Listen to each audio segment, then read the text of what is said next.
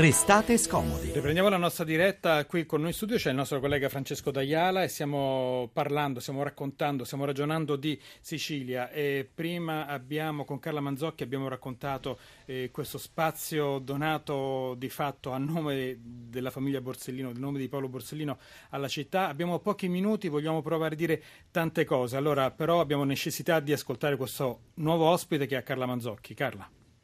Sì, ecco, riprendiamo in diretta da Palermo, il quartiere Calza, via Vetriera. Ci ha raggiunto e la ringraziamo molto Rita Borsellino, la sorella di Paolo. Buongiorno Buon a tutti, buongiorno. Eh, senta Rita, eh, suo, fratello Paolo, a suo fratello Paolo piacerebbe questa iniziativa, la farmacia di famiglia che diventa uno spazio per il quartiere? Paolo ha amato profondamente questo quartiere come lo abbiamo amato tutti i fratelli Borsellino, siamo nati qui, siamo cresciuti qui, abbiamo frequentato la scuola, abbiamo giocato nella piazza per le strade. La farmacia era il luogo in cui i nostri genitori lavoravano e per noi era un luogo familiare, era un punto di riferimento. Mi sono commossa quasi passando e vedendo vedendo mh, mm, facce di persone ormai anziane come me e che ricordo da bambine, ma non soltanto da bambine, io poi da farmacista ho lavorato per alcuni anni in questo, in questo luogo, in questa eh, farmacia che adesso è diventata eh, punto di riferimento per il quartiere ancora una volta, lo era allora in un senso, lo diventa ancora una volta punto di riferimento per i ragazzi, punto di riferimento per la città vorrei dire. Eh, Paolo che amava tanto questo luogo, che amava tanto la farmacia e i suoi eh, odori, sicuramente guarda e sorride questa iniziativa. Tra l'altro le parole di Paolo Borsellino sui giovani che sentono la bellezza del fresco, profumo, profumo della, libertà, della, libertà, sono bellissime e sì. sono impresse nella memoria sì. di chiunque. E lei della famiglia Borsellino è quella che ha un passato più politico e quindi un passato politico. Le volevo fare una domanda su eh, questa brutta vicenda venuta fuori ieri di questa intercettazione o presunta intercettazione che eh, colpirebbe, riguarderebbe sua nipote Lucia. Ma guardi, lei parla di, del mio passato politico. Il mio non è un passato politico, intanto perché tutti quanti noi facciamo politica quando ci occupiamo del sociale. Dopo la morte di Paolo l'ho fatto per 15 anni, ho, sono stata cofondatrice di Libera, ho fatto la carovana antimafia, ho lavorato nei quartieri, sono andata nelle scuole, è qualcosa che ho dentro l'anima. A un certo punto ho sentito il, il bisogno, l'urgenza, vorrei dire, l'obbligo di eh, dare anche una, ehm, dire, una, connotazione politica a questo impegno, perché mi rendevo conto che solo da volontari non si riesce a fare, la politica ti blocca, allora volevo capire perché bloccava. E so, mi sono contrapposta a Salvatore Cuffaro nel momento governatore della Sicilia, nel momento della sua massima potenza, tant'è vero che nonostante fosse sotto processo per eh, favoreggiamento aggravato alla mafia, veniva ricandidato da quella politica. E, e, ho provato a sfidarlo, ho provato a sfidarlo in nome di tutto quello che avevo fatto e, che, e di tutte le persone che avevano creduto in quello che avevamo costruito insieme. Non è bastato decisamente. Ho voluto portare eh, il problema mafia in Europa e da parlamentare europeo ho fatto in modo che di mafia finalmente si parlasse, non se n'era mai parlato e anche si legiferasse. Ecco, ho voluto mettere al servizio la mia esperienza, al servizio di questa politica, di certa politica. Poi mh, sconvolta, devo dire. Senta, ma su queste intercettazioni presunte Prego. o non presunte non lo sì. sappiamo. Sì. Eh, il suo pensiero qual è? Ma è il pensiero che io voglio sapere la verità, la voglio, la pretendo, la pretendo non solo da sorella di Paolo, la pretendo da cittadina, perché non si può gettare lì una pietra, un macigno come questo che scatena in tutta Italia quello che ha scatenato e poi dire no scusate non è vero niente, e poi dire no ma è vero e allora se dovete litigare tra di voi fatelo in fretta perché noi vogliamo sapere qual è la verità. Intanto saluto padre Nino Fasullo, padre redentorista, direttore della rivista Segno che è con noi al telefono, buon pomeriggio. Sì, buon pomeriggio, grazie. Eh, Francesco D'Aiala, ecco, ieri... sapere la verità eh, è importante. Un, attimo, certo, un attimo eh. solo Carla, eh, ieri siamo partiti anche da questo parlando sempre di Sicilia. Goethe, il te- tedesco, poeta, l'idea che ci sia un poeta tedesco in questi giorni ci sorprende un pochino, comunque se, diceva se volete capire l'Italia partite dalla Sicilia, anche noi lo facciamo. Sì. Dobbiamo capire l'Italia. Assolutamente no, ma il fatto che sia proprio un, per una volta un tedesco che parla positivamente della Sicilia e appunto dice che è lì il punto da dove si capisce tutto, eh, lì è l'osservatorio. Io da siciliano non posso che essere d'accordo con quello che, che dice Goethe, e, però volevo anche eh, rivolgere la, la, la, la, domanda a Fasullo, cioè eh, voglio dire, visto l'Italia, eh, questa Italia, vista da, da Palermo, da, da, da lei, che è un, un mm. religioso, che, che, che, che, Italia è? Che Sicilia è? Non proprio tutto, certo. Mm. Sì, eh, vabbè, tradizionalmente chi non sa che i pilastri del potere in Italia sono tre, Palermo, Roma, Milano. Vi ricordate ai tempi di Andreotti? Vi ricordate, non dico ai tempi della mafia come se fossero tempi di un'epoca tramontata, ma uh, dove sono accaduti però dei cambiamenti. Quindi Palermo, Roma, il potere eh, politico, ufficiale, insomma, no? e poi Milano. Sì. Vabbè, questo l'hanno imparato forse anche i bambini, insomma, sì. e questo fa capire molte cose. Eh, Goethe naturalmente era un poeta, era un grande della letteratura eh, mondiale, venne a fare i suoi viaggi, ma si fermò, no, no, no, non visitò soltanto la Sicilia, insomma, viaggio in Italia, eh, andò anche a Milano, altrove, insomma, eh, naturalmente rimase incantato, rimase...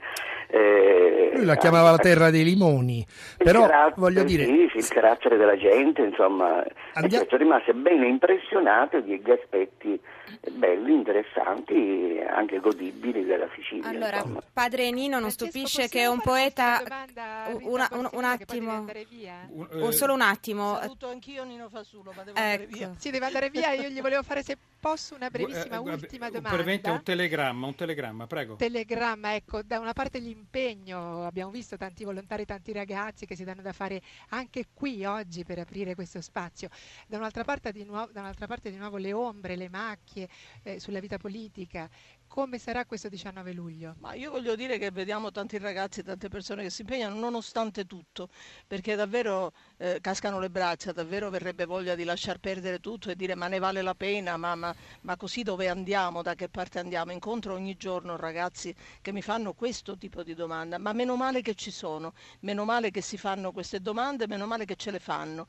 Questo 19 luglio dovrebbe essere proprio per quello che è accaduto un 19 luglio di ricerca della verità, di pretesa della verità vorrei dire, perché forse abbiamo lasciato che per troppi anni questa verità venisse inventata, venisse violentata, venisse nascosta. Questa volta dobbiamo pretendere la verità proprio per quello che è successo. Una capacità grazie. di Prego, grazie indignazione. Grazie, grazie a Rita Borsellino. grazie a voi. Grazie. Allora, volevo chiedere a padre Nino Fasullo, padre, dicevamo di Goethe, ma adesso lasciando perdere la poesia, tornando invece a immergerci in quella zona grigia di cui anche lei ha parlato e che conosce molto bene, eh, è redimibile o eh, è una di quelle metastasi di cui prima parlava il nostro collega Francesco D'Aiala che in qualche modo invece permangono e avvelenano l'intero tessuto sociale?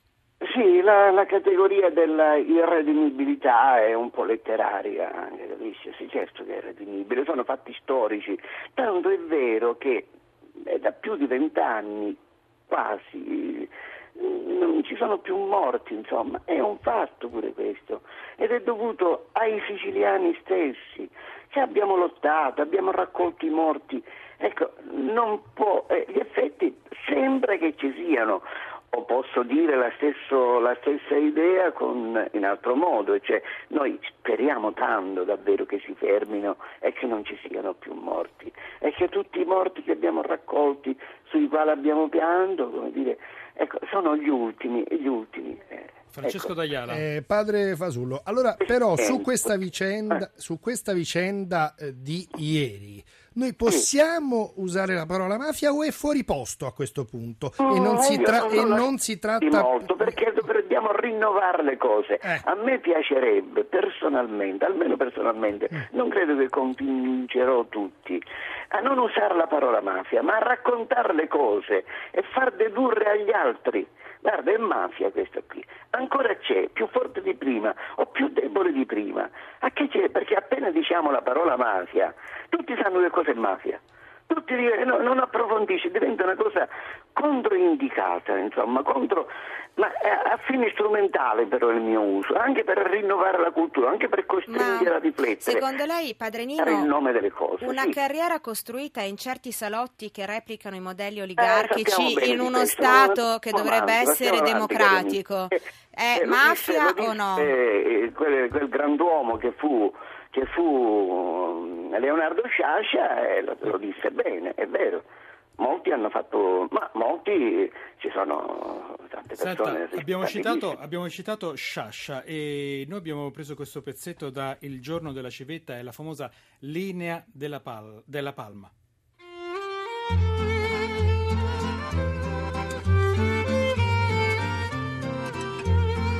Forse tutta l'Italia sta diventando Sicilia. A me è venuta una fantasia leggendo sui giornali gli scandali di quel governo regionale. Gli scienziati dicono che la linea della palma, cioè il clima che è propizio alla vegetazione della palma, viene su verso il nord di 500 metri, mi pare, ogni anno. La linea della palma. Io invece dico la linea del caffè ristretto, del caffè concentrato, e sale come il lago di mercurio di un termometro, questa linea della palma, del caffè forte, degli scandali, su su per l'Italia ed è già oltre Roma. Valentina Tonelli la voce, Francesco D'Aiala. Eh, Sciascia come una volta profetico. Allora, ancora una volta lui, insomma, to- torniamo a Sciascia. È già oltre Roma, le ultime parole di Sciascia. Io, per la mia storia personale, conosco bene la società del nord e anche quella del sud. Eh, resto ancora convinta che eh, se ci sono dei legami, però non sono ancora così, pro- delle somiglianze non, non, sono ancora così profonde. Allora, speriamo che non lo diventino. giusto, giusto, giusto con Anche oggi il Tour de France arriva qualche momento prima, quindi siamo No, non sta arrivando prima, siamo noi che comunque dobbiamo, siamo già ai saluti, allora dobbiamo ricordare tutti quelli che hanno collaborato a questo lavoro, restate scomodi, a cura di Onofre Dispensa e Mario Vitanza, noi siamo Francesco Graziani e Noemi Giunta, Carla Manzocchi a Palermo, assistente al programma Arianna Biagio, Edoardo Rossi e Elena Zabeo. Per la parte tecnica Gianpiero Cacciato la regia di Alex Messina. Giacomo Tronci anche. E anche Giacomo Tronci, ciao Giacomo, possia- potete riascoltare la puntata in podcast e scaricarla in formato MP3 dal nostro sito restatescomodi.rai.it ma c'è anche Francesco Deiala con noi in studio. E poi dobbiamo salutare. anche ricordare un'altra cosa, che, eh, che domenica sì. a Gorizia, alla presenza del comandante generale dell'Arma dei Carabinieri Tullio del Sette, si svolgerà la cerimonia militare di commemorazione del centesimo anniversario della battaglia del Podgora. Allora, eh... Carabinieri nei secoli fedeli. Nei secoli fedeli. Ottimo. Grazie Francesco D'Aiala, noi torniamo. Noi torniamo lunedì. lunedì.